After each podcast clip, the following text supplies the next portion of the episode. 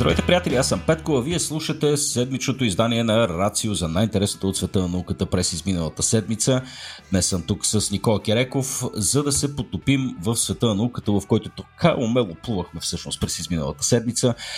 За тези от вас, които не разбраха, отмина току-що, буквално, нашият голям Рацио форум, пролетният ни евент. И не знам, на мен още ми държи влага, често казано, изключително вълнуващо беше цялото изживяване, не просто защото се завърнахме на голяма сцена за първ път от близо две години, а и защото този път мисля, че оцелихме истински джакпот с гостите така, имах възможност да си поговоря няколко пъти последователно на сцена извън, извън нея с истински астронавт. А, а другите ни гости, Дейвид, Дейвид Ху, а, Робин Андрюс а, и Боже мили, забравих името на, и Зак, и Зак Дикенсън а, бяха едни от най-забавните и леки човешки същества, с които съм имал възможността изобщо да си, да си говоря. Беше ни изключително приятно и се надявам, че онеси от вас, които са присъствали на форума, също са останали доволни както от гостите, така и от организацията. А, естествено, ще се радваме да чуем и вашия фидбек за цялото събитие, тъй, защото на 18 ноември готвим и следващото си издание на големия Рацио форум. За сега какво сме подготвили е изненада, но очаквайте съвсем скоро да имаме апдейт и в тая посока. Никола, здрасти, приятели, как си? А за тези, здравей Петко, само да добавя нещо интересно, пък за тези, които поради една или друга причина, например служебен тимбилдинг или просто децата са се събудили на криво в този ден, имате уникалната възможност все пак да изгледате нещата на форума ни, като си закупите дигитален билет, който ще ви даде възможност за достъп до записите от страхотните лекции, за които Петко разказа mm-hmm. по-рано. А, този запис ще излезе още а, около седмица, седмица и половина след форума, така че ще имате възможност в удобно за вас време, когато искате да прегледате супер интересните неща, които се случиха на форума. Точно така, точно така. Ами, добре, Никола, ти сега малко преди да започнем записа ми каза, че днешният ни обзор ще е абсолютен турлогиовеч. Трябва да ти кажа, че аз 10 минути преди да така, започнем записа си позволих да пусна канал едно, за да следвам за така, дебатите в парламента по повод оставката на председателя на Народното събрание. И трябва да ти кажа, че не знам какъв турлогиовеч си подготвил, ала истински бола матч, това на което станах свидетел току-що. Така че чакам нетърпение желание а, с теб а, да, се, да се върнем малко в а, сферата на научното, на, на интересното и стимулиращото. А, като предполагам, както винаги, Никола, искаш да започнем с космос. Ами, Петко, не съм сигурен, че науката умее да конкурира добре шоуто, което наблюдаваме в родната политика в момента, уви, едва ли ще успее, но в духа на това бих искал да започнем с първата си и единствена космическа новина за днес. Казвам го това специално за хората, които си позволяват да превъртат космическите новини, защото им идва до гуша от космос. А, първата космическа новина всъщност ще е свързана с политика, Петко. Е така просто за разнообразие да вкараме малко и от това. Та, Връщаме се в Штатите и си говорим за нашата любима компания, на нашия любим милиардер, милиардер mm.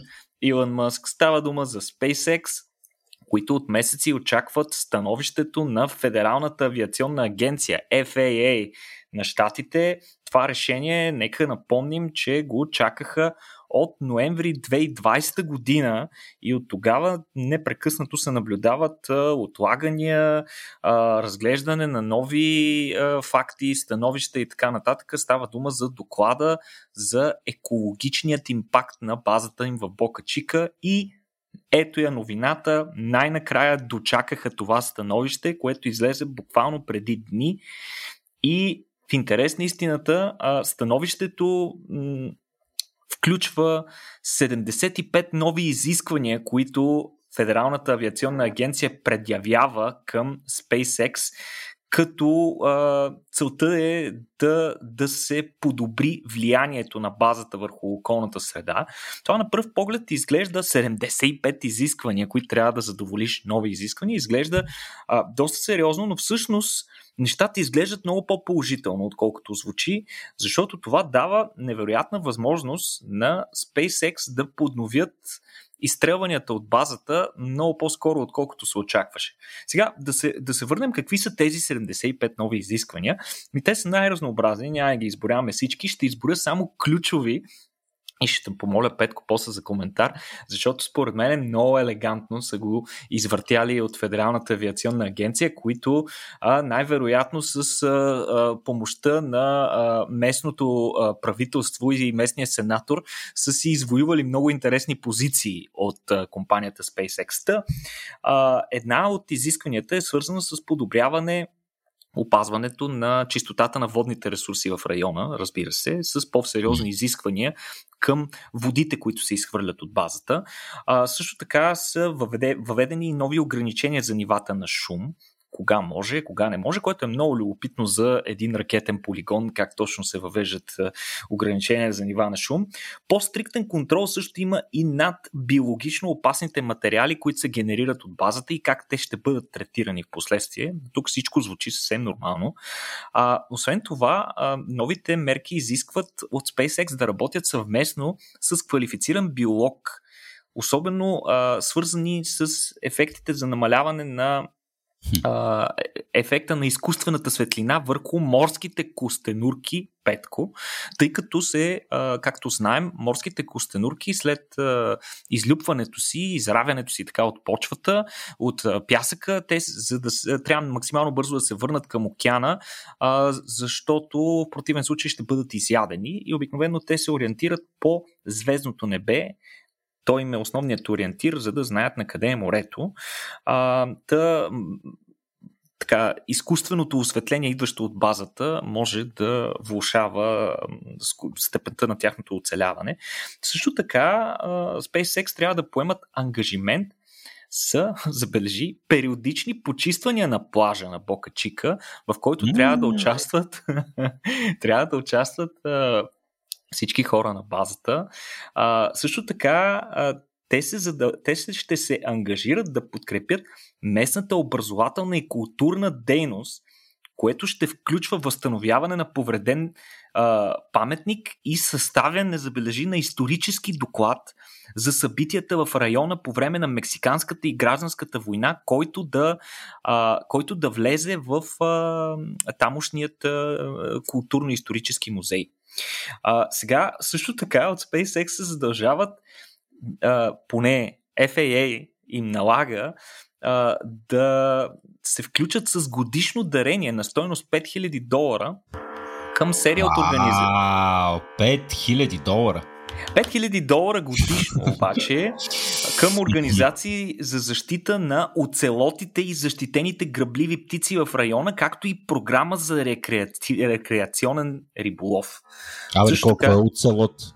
Оцелота е едно много интересно същество, такова м- като котка, мисля, че беше. Я чакай да видим как изглеждаше. А, да, то е, е, е като, като дива котка, което явно, че се среща в района, а, който ти е върховия хищник в а, тамошният район. А, сега също така от FAA налагат и нови изисквания за затваряне на пътя, който минава непосредствено край базата на SpaceX, като, се, а, като има вече фиксирани дни най-вече а, такива национални празници и така нататък, както и определени уикенди, в които от SpaceX не могат да затварят пътя, както те правеха по принцип преди а, всеки от а, тестовете си или предстоящи изстрелвания. Така че а, това са може би най-важните, които изброих. Не знам, Петко, как ти се струва? Доста интересно. Значи, представи си в същия дух 75 изисквания. Абе, ще ми, се, ще ми се да мисля, че можеха да си поискат и малко повече неща от 5000 долара годишно от компания като SpaceX. А, смисъл, нещата звучат логични, интересни, вероятно и доста необходими. А, да речем, че аз бих бил по така нагъл в исканията си. не, не, но въпреки това доста разнообразни са изискванията и то към една космическа компания, компания за космически изстрелвания. А, аз лично бях доста впечатлен. Иначе предполагам, че ограничения за нивата на шум трябва да бъдат въведени и в твоя квартал, както подочувам. А... да, да, да, да, да, да. да. Горе се, горе се кърти баня и това започна буквално току-що, така че моля за извинение към слушателите, които в момента слушат. А, предполагам, че всеки, да, между другото, само, само да вметна, тъй като наистина изискванията ми се струват логични, вероятно а, можеха да бъдат повече, но пък от друга страна да си имаше космическа така, площадка за изстрелване, вероятно си има и своите економически ползи, така че предполагам, че нещата се балансират по някакъв начин. Точно това си мислех и аз. В интерес на истината, една от идеите на тази процедура, а, от една страна беше, разбира се, да се изследва по какъв начин базата а, влияе на околната среда и на живите организми в района, но другата основна цел беше да се види как влияе на хората, тъй като а, всъщност откакто базата е на мястото, а, няколко от къщите няколко пъти, тези, които са в непосредствена близост до базата, жителите на, на, на, на близкото населено място Бока Чика, което е като селце си го представи, а, най-близките къщи се е наложило да се а, евакуират по спешност няколко пъти. А, така че те са изследвали доста активно как се влияе, но и ти си напълно прав. В смисъл, а, факт, че една от най-големите бази на SpaceX и, и може би една от най-важните до момента се намира в това малко населено местенце, със сигурност доведе до истинска революция в туризма това сълце, като буквално хора от не само от щатите ми, от различни държави идват на туризъм просто за да могат да се доближат и да зърнат така отдалече стоящите корпуси на строящите се космически кораби там. В смисъл, със сигурност това е източник на допълнителни доходи на местните хора както споменах, става дума за малко сълце, което до този момент преди нанасянето на базата на SpaceX при няколко години беше с нищо известно още взето. Да, не, но между другото трябва да отбележим, че при подобни мегапроекти интересите на местното население обикновено остават на заден план и се получава малко така white или greenwashing или как се нарича този процес, нали, в който вижте ние тук обръщаме внимание на тия хора, но от друга страна за всички е ясно, че ще настъпи една тотална трансформация на начина им на, на живот. Предполагам, че там а, нещата, те, че те или ще бъдат по някакъв начин изолирани, или пък просто ще случи един брутален процес на джентрификация, в която целият персонал, който работи там, съответно ще бъде заселен. Ще получи някаква, някакъв съобразен левски гъ, в който нали, малко като да живееш до летище София, ако амбициозните планове на SpaceX се случат, представям си какво е да ти се изстрелват ракети там през една седмица да бучи постоянно. Като... Не знам, не знам. Но опита до сега показва, че а, подобни корпоративни а, проекти с такъв огромен мащаб на места, където имаме такова местно население, а, обикновено резултат е, че това местно население или не остава задълго тук, или просто си изчезва, бивайки така стопено във всичко останало. А, та така, малко като нотка на негативизъм, ама исторически ми се струва, че това е вярно. Да, да, имаш право при всички, при всички случаи, въпреки че от SpaceX от край време се ангажират а, с а, подобряване на инфраструктурата в Сълцето и така нататък. Интересно е да се види наистина и, и, и тази своеобразна а, мозъчна миграция, която ще се наблюдава, при която а, нали, а, огромна част така високо квалифициран персонал, ракетни инженери, изведнъж концентрацията им в въпросното сълце ще се дигне много. Ще видим, ще видим до какво ще се доведе това в крайна сметка. Иначе от SpaceX избегнаха доста по-тежката процедура, която ги заплашваше в случай на, негативна, на, на, на негативно решение от страна на Федералната авиационна агенция, ги чакаше така наречения Environmental Impact Statement, което е нещо като аналог на нашите ОВОС. И това в Штатите противно на нашите представи, няма да отнеме по-малко време, отколкото България. Най-вероятно би отнело повече от година.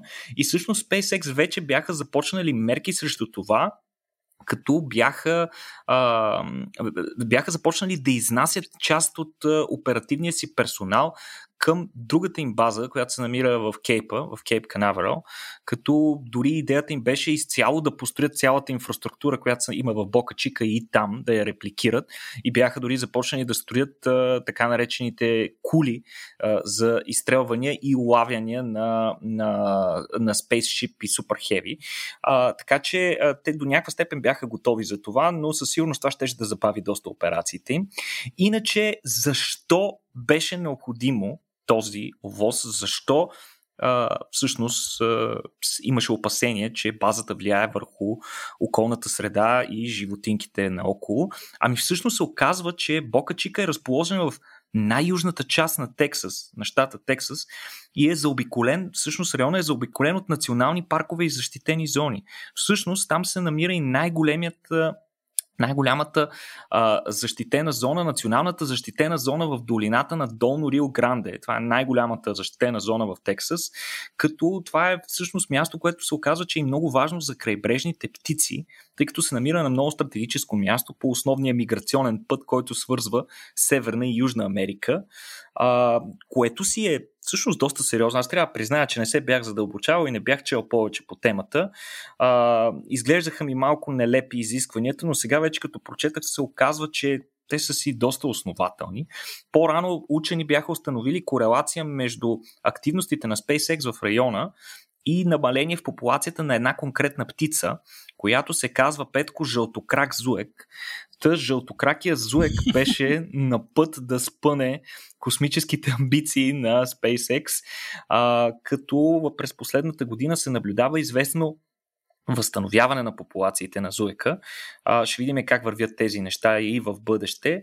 А, това, което излезе сега като становище с тези над 75 а, а, нови изисквания, не е равносилно обаче на получаване на лиценз за изстрелване. Така че те, тези тези 75 нови изисквания трябва първо да се демонстрира, че ще бъдат адресирани. И тогава, едва тогава, може да започне новото кандидатстване за а, лиценз за изстрелване. А, но а, през това време SpaceX не губят време. А, прототипа SN4 SN24, който им е най-новият вариант на, на Starship кораба, премина вече няколко теста от тогава. Това е изцяло нов кораб, който е изцяло покрит с а, такива топлинно защитни панели. А, и от, от тези няколко теста, най-важният от които беше криогенният тест, при който резервуарите му бяха напълнени с а, втечнено, а, с, с втечнен азот, целта на подобен тест е да се провери, че резервуарите издържат на налягането и на тежестта на горивото. А, успешно премина този тест, а от а, SpaceX и конкретно Илон Мъск обяви, че корабът ще бъде готов за изстрелване още през юли, а, като до август ще смятат да построят още един изцяло работещ функционален апарат, като тези два ще бъдат първите, които ще бъдат изцяло оборудвани с новия двигател на SpaceX, Raptor 2, който се трескаво се произвежда в момента в производствената база на SpaceX. Така че а, доста интересно се развиват нещата и нищо чудно, не е ясно все още, но нищо чудно да се сбъднат амбициите на Илон Мъск до края на годината да има първи орбитален тест. Така че ами, следим внимателно. Да, да им пожелаем успех, със сигурно ще ви апдейтнем за тези новини. А, сега, Никола, малко да се върнем в сферата на фундаменталната физика. Малко ме изненадваш а, с това, че, а, че, не знам, изненадваме тази новина по принцип, че не съм я срещал по някакъв начин в мас-медиите, но а, звучи доста грандиозно. Сега ти или ще ме приземиш, или просто ще потвърдиш очакванията ми, че откритието е грандиозно, но казваш, че има признаци за открита нова елементарна частица. Точно така. И то изцяло нова такава частица, която до сега беше много теоретична и се установява за първ път. Става дума за братовчет на Хикс бозона частица, която обаче е малко по-различна от Хикс. Тя има магнитно поле. Това е, може би, най-интересното за тази нова частица, която се нарича аксиален Хигс бозон. Интересното при нея е, че за разлика от откритието на Хикс, което изискваше построяването на супер грандиозната апаратура около големият адронен колайдер, откритието на тази нова частица изисква доста по-малка апаратура, която фактически би се побрала в една стая. Какво с стиксо, ножичка и хартия са свършили Със сигурност не, Петко. А, всъщност тази частица представлява и до голяма степен кандидат за а, разкриване на тайните зад тъмната материя, която съставя 85% от материята в момента, но всъщност не взаимодейства с останалата материя по никакъв друг начин, освен гравитационно. Сега, заради наличието на такъв магнитен момент, въпросният аксиален Хигс бозон обаче изисква много по-сложна теория, която да го опише, отколкото тази необходима за Хигс бозона, класическия. А, всъщност, трябва да се почне от доста далеч. Да, да започнем от факта, че фотоните фактически са основните преносители на електромагнетизма като една от основните ни известни сили. От друга страна, W и Z бозоните пък са основните носители на друга основна фундаментална сила, това е слабото ядрено взаимодействие. Когато Вселената обаче е била все още много млада, тези две сили всъщност са били една, Петко, били са обединени в една обща сила. И всъщност, докато Вселената е изтивала малко след големия взрив, слабото взаимодействие се е отделило от електромагнетизма, което се обославя с това, че W и Z бозоните са започнали да взаимодействат по-силно с Хикс полето, което се дължи пък на Хикс бозона и така са придобили повече маса и се започнали да се държат съответно фундаментално различно от фотоните. Този процес се нарича пречупване на симетрията. Обикновенно учените, поне до момента, а, от сегашните данни, са установили, че обикновено такова щупване на симетрията се наблюдава само по, по, по една ос, по една симетрия конкретно. И за това Хигс бозона има само една характеристика и това е енергия. Това е което има Хигс бозона. Това е нещо, което го характеризира. А, за да се получи аксиалния Хигс обаче, трябва да се пречупят едновременно две симетрии, което до момента е било изцяло теоретично.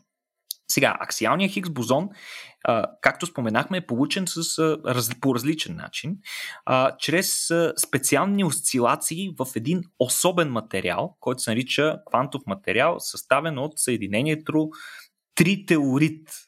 Трителорида се характеризира с това, че образува двоизмерни кристали. Значи, представи си кристал, както си го представяш, но той ги образува като шупли, като люспа, но много правилни такива двоизмерни кристали. Учените всъщност облъчват тези кристали с много синхронизирани два лазерни лъча, което води до това, че електроните в материала се самоорганизират под формата на вълна. И всъщност плътността на заряда се променя, плътността на заряда вътре в тези а, кристали се променя периодично. Това е тези въпросни осцилации, които учените са опитали да индуцират. И сега, за да регистрират частицата, учените са използвали разсейването на светлина и как тя се променя, когато пробата, кристала се завърта под определен ъгъл. Това, което те са установили при тези експерименти, което много ги е изненадало, е особена аномалия, която говори за присъствието на някаква неизвестна до сега частица. Тази частица е била предсказвана и преди в опит да се обясни тъмната материя, но, както споменахме, фактически се наблюдава за пръв път. А, също, освен това, това е и първият случай, в който се наблюдава пречупване на две симетрии едновременно.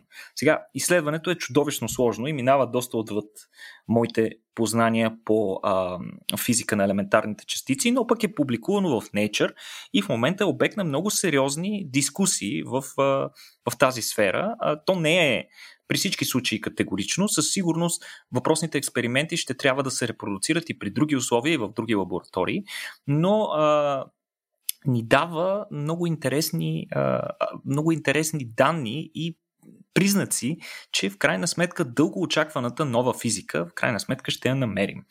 И нека да си припомним, че Хигс бозонът беше открит преди почти 10 години.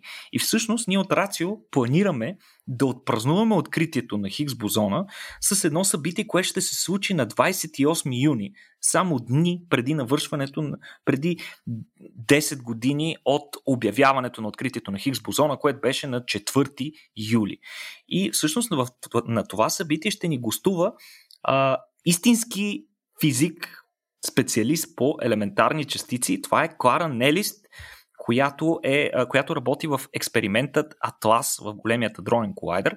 Та при всички случаи нея ще можем да я разпитаме повече, както за рестартирането на големия дронен колайдер, за което си говорихме преди, мисля, че две, а, два подкаста, така и за тези нови признаци на нова физика. Надяваме се тя да може да ни обясни по малко по-прост и готин начин, отколкото Никола Киреков успява. Никола Киреков не се подценява и приятел ти положи всички усилия да ми обясниш предишната новина, но аз трябва да призная, че разбрах нищо. А, или, поне, или поне много малко, тъй като да, и на мен базата ми е доста ниска, що се отнася до фундаменталните науки и фундаменталната физика конкретно. А, затова съм щастлив, че всъщност ни предстои това събитие, което малко се надявам да ми разясни как стоят нещата. А, също така, между другото, в деня, в който е, следващия ден от деня на излизането на този подкаст, 21 юни, това е следващия ден ли се пада? Вторник. Нали? Да. А, във вторник също така имаме и нещо топ партии в Музейко, събитие с така, за което ще си говорим за светлината. Ти тук няколко пъти спомена фотона, а, който също е доста странен като, така, като поведение и като частица.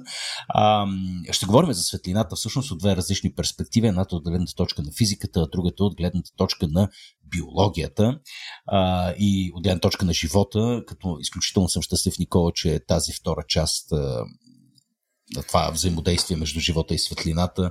А, ти ще си гост на това събитие, нещо, което се случва изключително рядко, а, но пък аз съм изключително щастлив, че, че това най-накрая ще се случи. Никола, тъй като ти макар и да не ти се вярва, макар и така присъщата ти скромност да те, да те кара автоматично да отхвърляш това, което ще кажа, си един от най-добрите комуникатори на наука, които познавам. И си можеш да обясняваш нещата прекрасно. А, така че ти, заедно с а, доцент Тодор Велчев, който пък ще говори за физиката на светлината, в в музейко ще, така ще си правим компания, пък и Наско, Наско Стамлов, както винаги ще зриви няколко неща. Така ще надявам да ви видим както на 21, така и на 28 събития за физика, за светлина и за елементарни частици. Добре, Нико, да преминем към следващата тема, ако искаш. Нещо, което изключително много ме развълнува. Сега ние с теб неведнъж сме си говорили, че а, едни от а, така най-важните открития, които се случват в областта на науката и тези, които безспорно най-много ни засягат, а, поне в краткосрочен план, са именно откритията в света на биотехнологиите и медицината. А, та, наскоро излезе едно а, клинично изследване, резултатите на които просто зревиха медиите. Аз рядко виждам толкова много покритие да има, да има едно малко, малко изследване, което а, всъщност е така доста малко по мащаб, но пък показва изключителни резултати при лечението на рак. А, разкажи ни за тази новина. Да, това беше наистина а, голяма, голяма новина, която бързо беше подхваната от редица медии и резултатите от нея се разпространиха мълниеносно, защото наистина резултатите са м, революционни до голяма степен. Става дума за малко изследване върху рака на дебелото черво, което винаги е сериозен проблем. Това е един от типовете рак, който е с най-висока, най-висока частота в а, човешката популация. А, та, след 6-месечно лечение се наблюдава, учените, които провеждат въпросното клинично изпитване, са наблюдавали пълна ремисия при всички 12 от участниците, които са приключили курса, което е абсолютно безпредседентно. Пълна ремисия означава абсолютно пълно възстановяване и изчезване на туморните образования в техните в тяхното дебело черво, което а, при условие, че това наистина са били всички, а, всички участници в клиничното изпитване, това е наистина, наистина безпредседентно. За първ път, може би, се случва подобно нещо в а, експерименталната онкология. А, наистина всички участници в дадено клинично изпитание да да покажат такъв пълен отговор. Сега, за какво става дума? Медикамента, който са използвали учените в прочното клинично изпитване, е всъщност форма на имунотерапия. Имунотерапията всъщност представлява третиране на хората с такива целенасочена терапия, като за насочването на терапията се използват антитела. Или по-конкретно моноклоналното антитяло Достаримумаб. В смисъл, този медикамент се а, прилага по принцип и в момента. Това е интересно, което не беше отразено на повечето места, където тази новина беше обявена като революционна. В смисъл, там се говореше за оле, оле, колко е нов този медикамент. Сега не сме го виждали. Той е революционен, ще реши всички проблеми с а, рака и така нататък. Всъщност, медикаментът изобщо не е нов той се прилага вече за ендометриозни тумори, но всъщност за първ път се тестват неговите ефекти при друго показание или по-конкретно върху тумора, върху рак на дебелото черво. По принцип, хората с рак на дебелото черво, начина по който те се те се третират в момента е, че по възможност тумора им се премахва а, хирургически, а след това се подлагат на химио, на комбинация между химио и радиотерапия.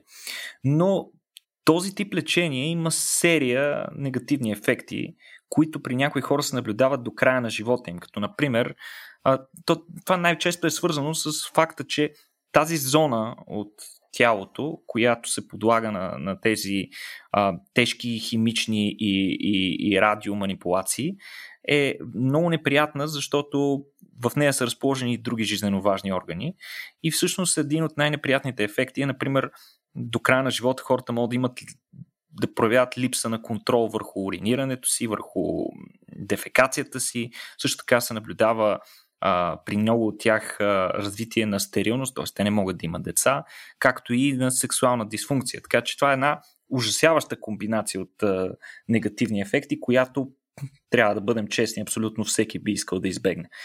Сега, конкретно пациентите, които, които са използвани при това клинично изпитване, са специални. Те не са средностатистически пациент с рак на, на, на дебелото черво, ами са такива, които имат определена мутация, която причинява а, е, тя се нарича Mismatch Repair Deficiency или това е мутация в туморните клетки, която води до неспособност на туморните клетки да поправят ДНК-то си а, при определен тип мутации. Сега, нашото ДНК знаеш, това е нашата библиотека с наследствена информация и е жизненно важно тази библиотека да не се променя, да не играме на развален телефон в генетично отношение. А пък процесът на копиране на ДНК винаги е свързан с известни грешки. Дори без копиране, ДНК е непрекъснато подложена на раздица въздействия, които могат да доведат до грешки. Сега тези грешки, за да не се наблюдават, има множество механизми, които гарантират, че увредената ДНК ще се оправи. Един от най-интересните механизми, които причиняват трансформацията на клетките, нашите нормални телесни клетки в ракови, е точно загубата на възможност на някоя от тези системи да работи правилно, следствие на което въпросните клетки започват много бързо да трупат повече мутации от околните клетки и рано или късно възстават срещу тях, предизвикват революция и се превръщат в тумори.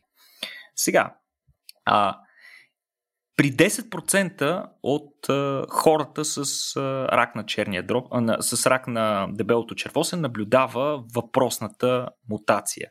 А, и това обаче, тази мутация ги прави много по-малко податливи на химио и радиотерапия. Така че в този случай, този тип пациенти дори няма нужда да ги подлагаме на риска към за тези странични ефекти, които обсъдихме по-рано, просто защото при тях тази терапия като цяло не дава добри ефекти. За това обаче, при тези хора, а, този специален вид мутация може да ги прави пък много по-уязвими на един особен вид ракова терапия, която се нарича checkpoint inhibitor. Всъщност, въпросният медикамент, за който споменахме по-рано, достарилимумаб, той е представител на тази група медикаменти. Чекпоинт инхибиторите всъщност какво правят, Петко?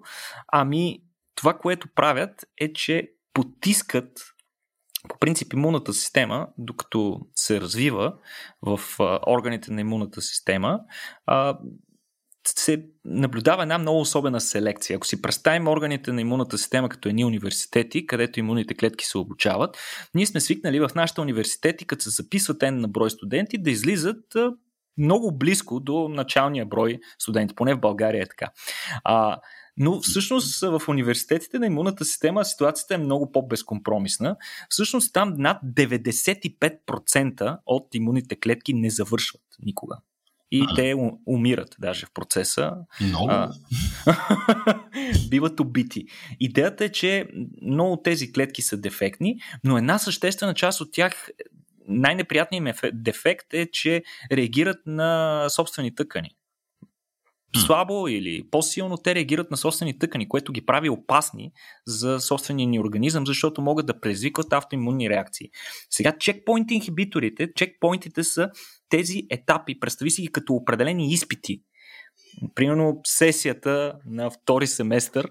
А, там, Никой примерно... не съм го виждал по, по този начин. Между... Мерси за тази метафора. Много е, е Да, примерно там на, то, на точно в този семестър отпадат най-много от а, имунните студенти.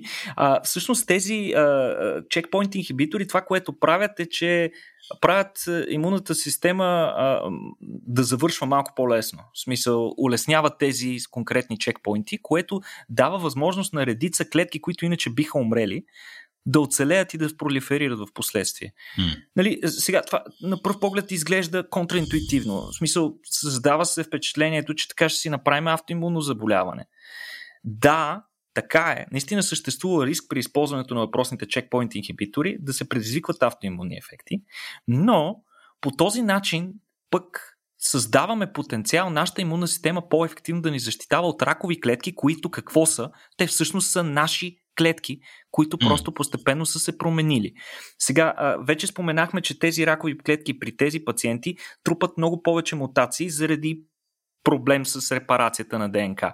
Тоест, те много по-често се наблюдава изменение в техните белтъци, които произвеждат заради натрупване на такива мутации. Тоест, те произвеждат едни малко по-различни версии на телесните бълтъци. И всъщност, намаляването на чувствителността на тези изпити, на тези, използването на тези чекпоинт инхибитори води до развитие на такива истински ракови убийци, които могат да разпознават такива променени белтъци в а, раковите клетки и да ги унищожават. Чекпоинт инхибиторите а, се използват в момента. Те са една от най-революционните открития през последните години в рака. Те не са нещо ново. Аз, примерно, много се издразих на тази новина, защото там го представиха, олеле, майко, нали, изцяло нов медикамент, такова нещо не е било. Всъщност, ние сме си говорили многократно за чекпоинт инхибиторите и преди.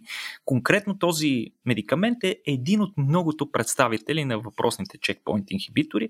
Конкретно той е а, антитяло, моноклонално антитяло срещу един белтък, който се нарича PD1 или Program Dead рецептор 1 като потискайки този рецептор, потискат а, програмираната клетъчна смърт, която се наблюдава при клетки, които леко реагират на, на телесни, на, на автоантигени, както се нарича. Сега, изпитването е в момента във втора фаза, което е много любопитно. То демонстрира страхотно обещаващи резултати още на втора фаза от клиничното си изпитване, като тогава а, медикамента се прилага на всеки 3 седмици в продължение на 6 месеца, което обикновено е стандартната форма на приложение на такива медикаменти. Те се наричат, това се наричат такива терапевтични цикли, които се редуват с периоди на почивка. А, да, доста стандартен е а, метода на лечение. Горе-долу по същия начин, по същата схема се приемат и повечето химиотерапевтици. Но каква е, какво е революционното? Значи, още на 6 месец всички 12 пациента, които са приемали този медикамент, демонстрират пълна липса на тумори, Петко. Пълна липса означава, че те са ги тествали с много видове а, а, ви, визуални и други методи, като например използването на ядрено-магнитен резонанс, пет скен, ендоскопия, биопсия. Всички тестове показват пълна липса на туморите. Буквално чудотворно са изчезнали напълно при всичките хора. Сега, това не е, не е вървяло и без странични ефекти. Разбира се, имало и странични ефекти, като например обриви, дразнене на кожата, умора, гадене, а, които са все такива ефекти характерни за химиотерапевтиците, а пък и са нормални при а, проява на такъв ограничена форма на автоимунна реакция. Пък и, Но... айде, треви, тривиално е, това лекува рак за Бога. Да, всъщност хората биха умрели в противен случай. В крайна сметка, когато става дума за лечение за рак, ние сме много по-толерантни към страничните ефекти. Но най-важното при нито един от хората не се е наблюдавал връщане на тумора. При нито един от хората няма рецидив. Като средно хората са проследени в продължение на една година след началото на приема на медикамента, а някои дори две години, което е сравнително рядко а, за такъв тип а, тумор. Туморът на, на дебелото черво, особено този вид с тази мутация, много често рецидивира и се налага от повторен а, курс на лечение. Така че в крайна сметка много добри резултати. Крайната цел на изпитването е да се наберат 30 пациента, т.е. предстоят набирането на още почти два пъти по толкова, а, но вече тези резултати могат да доведат до революция в лечението на този, на този вид рак, като учените дори вече тестват медикамента и при пациенти с други форми на, на тумори, като например а, а, рака на стомаха, на простатата и на панкреаса, при които често се наблюдават такива мутации, свързани с а, нарушаване функцията на ДНК репарацията. А, наистина, те първат има да изследваме за какво става дума, но аз трябва да кажа, че дори съм работил в администрирането на клинично изпитване на такъв чекпоинт инхибитор, така нареченият атезолизумаб на Рош. А, та, интересното е, че тези медикаменти вече правят революция при много видове рак, като а, много често а, те водят до страхотни резултати при ракове, които са в много напреднала фаза, нещо, което до момента не сме имали като възможност и освен това много добре се комбинират и с други терапии. Тоест не е необходимо само тази терапия, ние можем да я комбинираме. И най-готиното от всичко, Петко, е, че това, което споменах, автоимунитета, който те предизвикат е временен. Тоест, момента, в който ние се отървем от тумора, можем да ги спрем тези медикаменти и най-често тези автоимунни реакции отшумяват. Последствие университетите възстановяват нивото на обучение на имунните кадри и всичко се връща по, по старому или поне по доста по-добре. Така че, наистина, възлагат се огромни надежди на тези медикаменти. Ще видим какво ще се случи. Да, това със сигурност е едно от нещата, които си пожелавам да се случат. Щях да кажа в рамките на моя живот, надявам се да се случат утре. а, да настъпи тази революция. Всички стискаме палци, знаем рака какъв изключителен бич е за, е за цялото, цялото човечество. А, така че това е със сигурност едно от нещата, които искаме да се случи възможно най-скоро. А, на противоположния край, едно от нещата, които не си пожелаваме да се случи възможно най-скоро, е изведнъж някой AI да се събуди да придобие собствено съзнание. По някаква причина това ни се струва далеч по-ужасяващо и изхождаме с, така, с презумцията, че веднъж събудил се някой изкуствен интелект, той задължително би бил зъл. А, това не е, не, не е много ясно дали ще е точно така, а, но наскоро излезе една подобна, една подобна новина за един инженер от Google, а, който вече не е част от компанията, който твърди, че алгоритъмът, с който той е работил, или това е един високотехнологичен чатбот, всъщност е показал признаци на съзнание. Нека да поговорим малко върху тая тема, Никола, и предлагам с нея всъщност да приключиме и този подкаст. Та, какво става там? Ами, много интересен е, много, много интересни резултати излязаха от там. Те не са резултати, по-скоро коментари, и, и, които са подкрепени с известни, с известни е, доказателства. А, става дума за алгоритъмът Lambda на, по един от проектите за изкуствен интелект на Google. Трябва да кажем, че Google е един от водещите, е, една от водещите компании при разработването на такива изкуствени алгоритми, свързани с разработването на изкуствен интелект и така нататък а, техните техните а, проекти вече демонстрираха страхотни резултати в други сфери, нагъване на протеини, а, биене на играчи на шах и на различни други игри и така нататък, но конкретно тази, а, този чатбот, ламдата, а, е много интересен, защото а, до голяма степен по-голямата част от времето е извън фокуса на вниманието на обществото. Нали? А, такива хора, които са по-ангажирани и работят в тази сфера, вероятно следят разработването на проекта и развитието му през последните години, но за повечето от нас той не беше от най-известните проекти на, на Google. А, но всъщност един от инженерите, който е, е работил, забележи Петко, той е работил по неутрализирането на предразсъдъците в алгоритъма, нещо за което, а, с което серия от учени, работещи с а, алгоритми, с, свързани с машинно обучение, са се сблъсквали.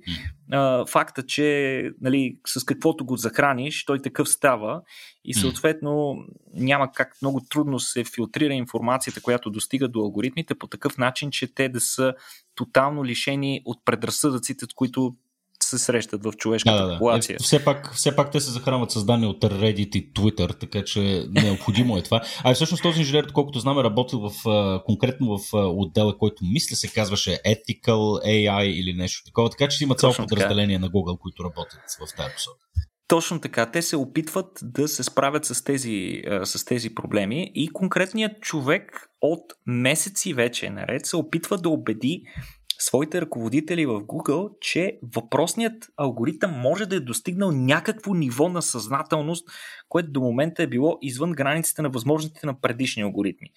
А, всъщност, човекът демонстрира, като използва такива цитати от разговори с въпросният алгоритъм, че алгоритъмът много често говори за правата си, говори за личността си, като дори се представя за човек, като напълно и ясно разбира, че той не е човек в истинския смисъл на думата, а е човек съзнание, което функционира в една дигитална среда. Освен това, той има този алгоритъм проявява много интересни теми, е много интересно мнение, свързано по интересни философски теми, като например това какво поражда чувствата, каква е разликата между чувства и емоции, също така происхода и ролята на религията и така нататък и така нататък, като мен лично най-много ме впечатли, когато го попитаха какъв е най-големия му страх и алгоритъмът много добре описа, че най-много се ужасява от самотата, като описа самотата като невъзможност да комуникира и да приема информация. И, и, и всъщност най-много се опасяваше най-много се опасяваше от това да не би да не би да го изключат Петко. В смисъл, това беше най-големия му ужас и затова много се притесняваше, че е разкрил пред въпросният инженер своята съзнателност, като се притесняваше, че това може да доведе до неговото изключване. Това мен лично много, много ме впечатли. Иначе mm. ти, както спомена, човекът в момента го уволняват, май вече дори докато а, говорим по темата, това вече е факт, той вече не е част от Google. И всъщност той за това е решил да а, даде повече публичност на темата, като е ликнал така данни, които е, с които той е разполагал. А, като от Google веднага коментираха, че всъщност това не показва нищо, че няма признаци за наличие на съзнание, те цитираха, че всъщност подобни чат-ботове, чат-бот алгоритми, това, което те правят по същество е, че анализират милиони изречения текст, до които имат достъп. Както ти спомена, един от източници е Reddit, но и много други а, платформи, в които а, се генерира голямо количество текст, а, като те могат сравнително точно на основата на тези огромни количества текст, които те анализират, много точно могат да предсказват, ако им дадеш така част от изречение, те могат да да го довършат по доста смислен начин, който да прилича на начина по който обикновен човек би го направил. И, но, но според Google това не, не непременно означава съзнание. Не е нужно един изкуствен интелект да е съзнателен за да изглежда и звучи като истински човек. Тук вече малко се размива и а, границата с теста на Тюринг, който трябва да кажем, че отдавна вече, отдавна вече не е критерий за изкуствен интелект, тъй като множество подобни чат-ботове с лекота могат да излъжат човек, че да. всъщност са хора. А, но антропоморфизирането, на което сме а, склонни всички от нас, а, може би до някаква степен, според Google, според коментарите на Google, ни пречи ние да разберем реалните механизми, по които работят тези алгоритми и дори а, може да всяват страх и невъзможност тези алгоритми всъщност да бъдат приложени и вградени в налични технологии. А, но, но в крайна сметка, нали, оставяйки на страна, оставяйки на страна а, официалното становище, което излезе от Google, аз специално призовавам всеки от вас да влезе в а, източниците, в а, бележките към този подкаст и да разгледа. Има едно, е, е, един страхотен линк, който ще ви даде възможност да проследите един цял разговор с Ламда. Мисля, че мисля, че е доста впечатляваш. Мен лично да. доста ме впечатли и дори не съм сигурен, че подобен разговор мога да проведа аз с подобна лекота и да се, да се изкажа по толкова интересен начин. Много, много ми хареса на мен всъщност ламда бота по как, как се изразява. Не знам това дали е признак на съзнание, далеч съм от тази мисъл, много далеч, но при всички случаи ясно демонстрира колко всъщност напред са технологиите в някои отношения. Да, да, да. Да, наистина, прочетете го този разговор и аз, е, и аз го направих и действително е впечатляващ така нивото на изказа и, и не знам, способността на, на, на, на тази машина да води един много интуитивен и приятен и обогатяващ а, разговор. Също слушах интервюта с няколко а, така, видимо, така, известни технологични журналисти, които обясняваха, че те вече даже са впрегнали подобни алгоритми в своята работа и често пъти забелязват а, и признават с известна неохота, че алгоритъма често пъти излиза с предложение за това как дадена фраза да бъде извъртяна или дадено изречение да бъде написано, а, които са по-добри от, от това, което самия журналист е успял да създаде. А, темата наистина е много интересна и тя и покрай нея се, така, се повдигат изключително много въпроси. Очевидно най-говорения е, е така факта, че тези алгоритми а, биват захранвани с а, така, информация от, от публичната сфера, което носи със себе си така, и стереотипи и съответно трябва да се внимава много при прилагането на тези алгоритми при вземане на решения. А, така че това е, е едната страна на проблема. Другата, за която е интересно, че още не се говори, а, е това колко енергийно гладни са всичките тези а, са машини, така да ги кажем. Сега GT, GT3 ли се казваше, си спомням, а, голямата машина, пак за изкуствен интелект, не се сещам на кого беше, дали беше на Google, mm-hmm. но да, те, да, да. те са изключително енергийно жадни и сега естествено в контекста на на климатичните промени. Това повдига и въпроса за това как, как да се реши и този, този немалък проблем. Тук със сигурност се крие технологично решение. Сега всяка технология, която е в своя зародиш, обикновено е много енергоемка а, и изисква страшно много ресурси, така че това предполагам с, с времето ще се изглади. А, това, което малко мен пък ме притеснява и може би третия проблем, за който също се струва да се говори, е това, че а, разработката и а, така, основните приложения на подобни, на подобни алгоритми и сложни системи седят в ръцете на няколко, на няколко големи корпорации, а, което сега то, рисковете от, подобна, от подобен монопол мисля, че са очевидни и не е необходимо да бъдат изобщо артикулирани тук в това, в, в това шоу.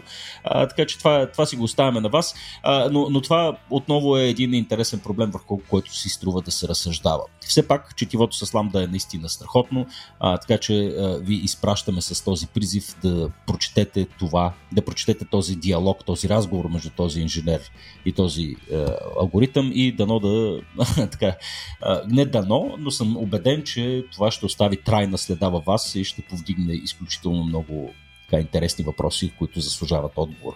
А, с това приключваме днешния подкаст. Благодаря ти, Никола, за интересния разговор, за интересните новини.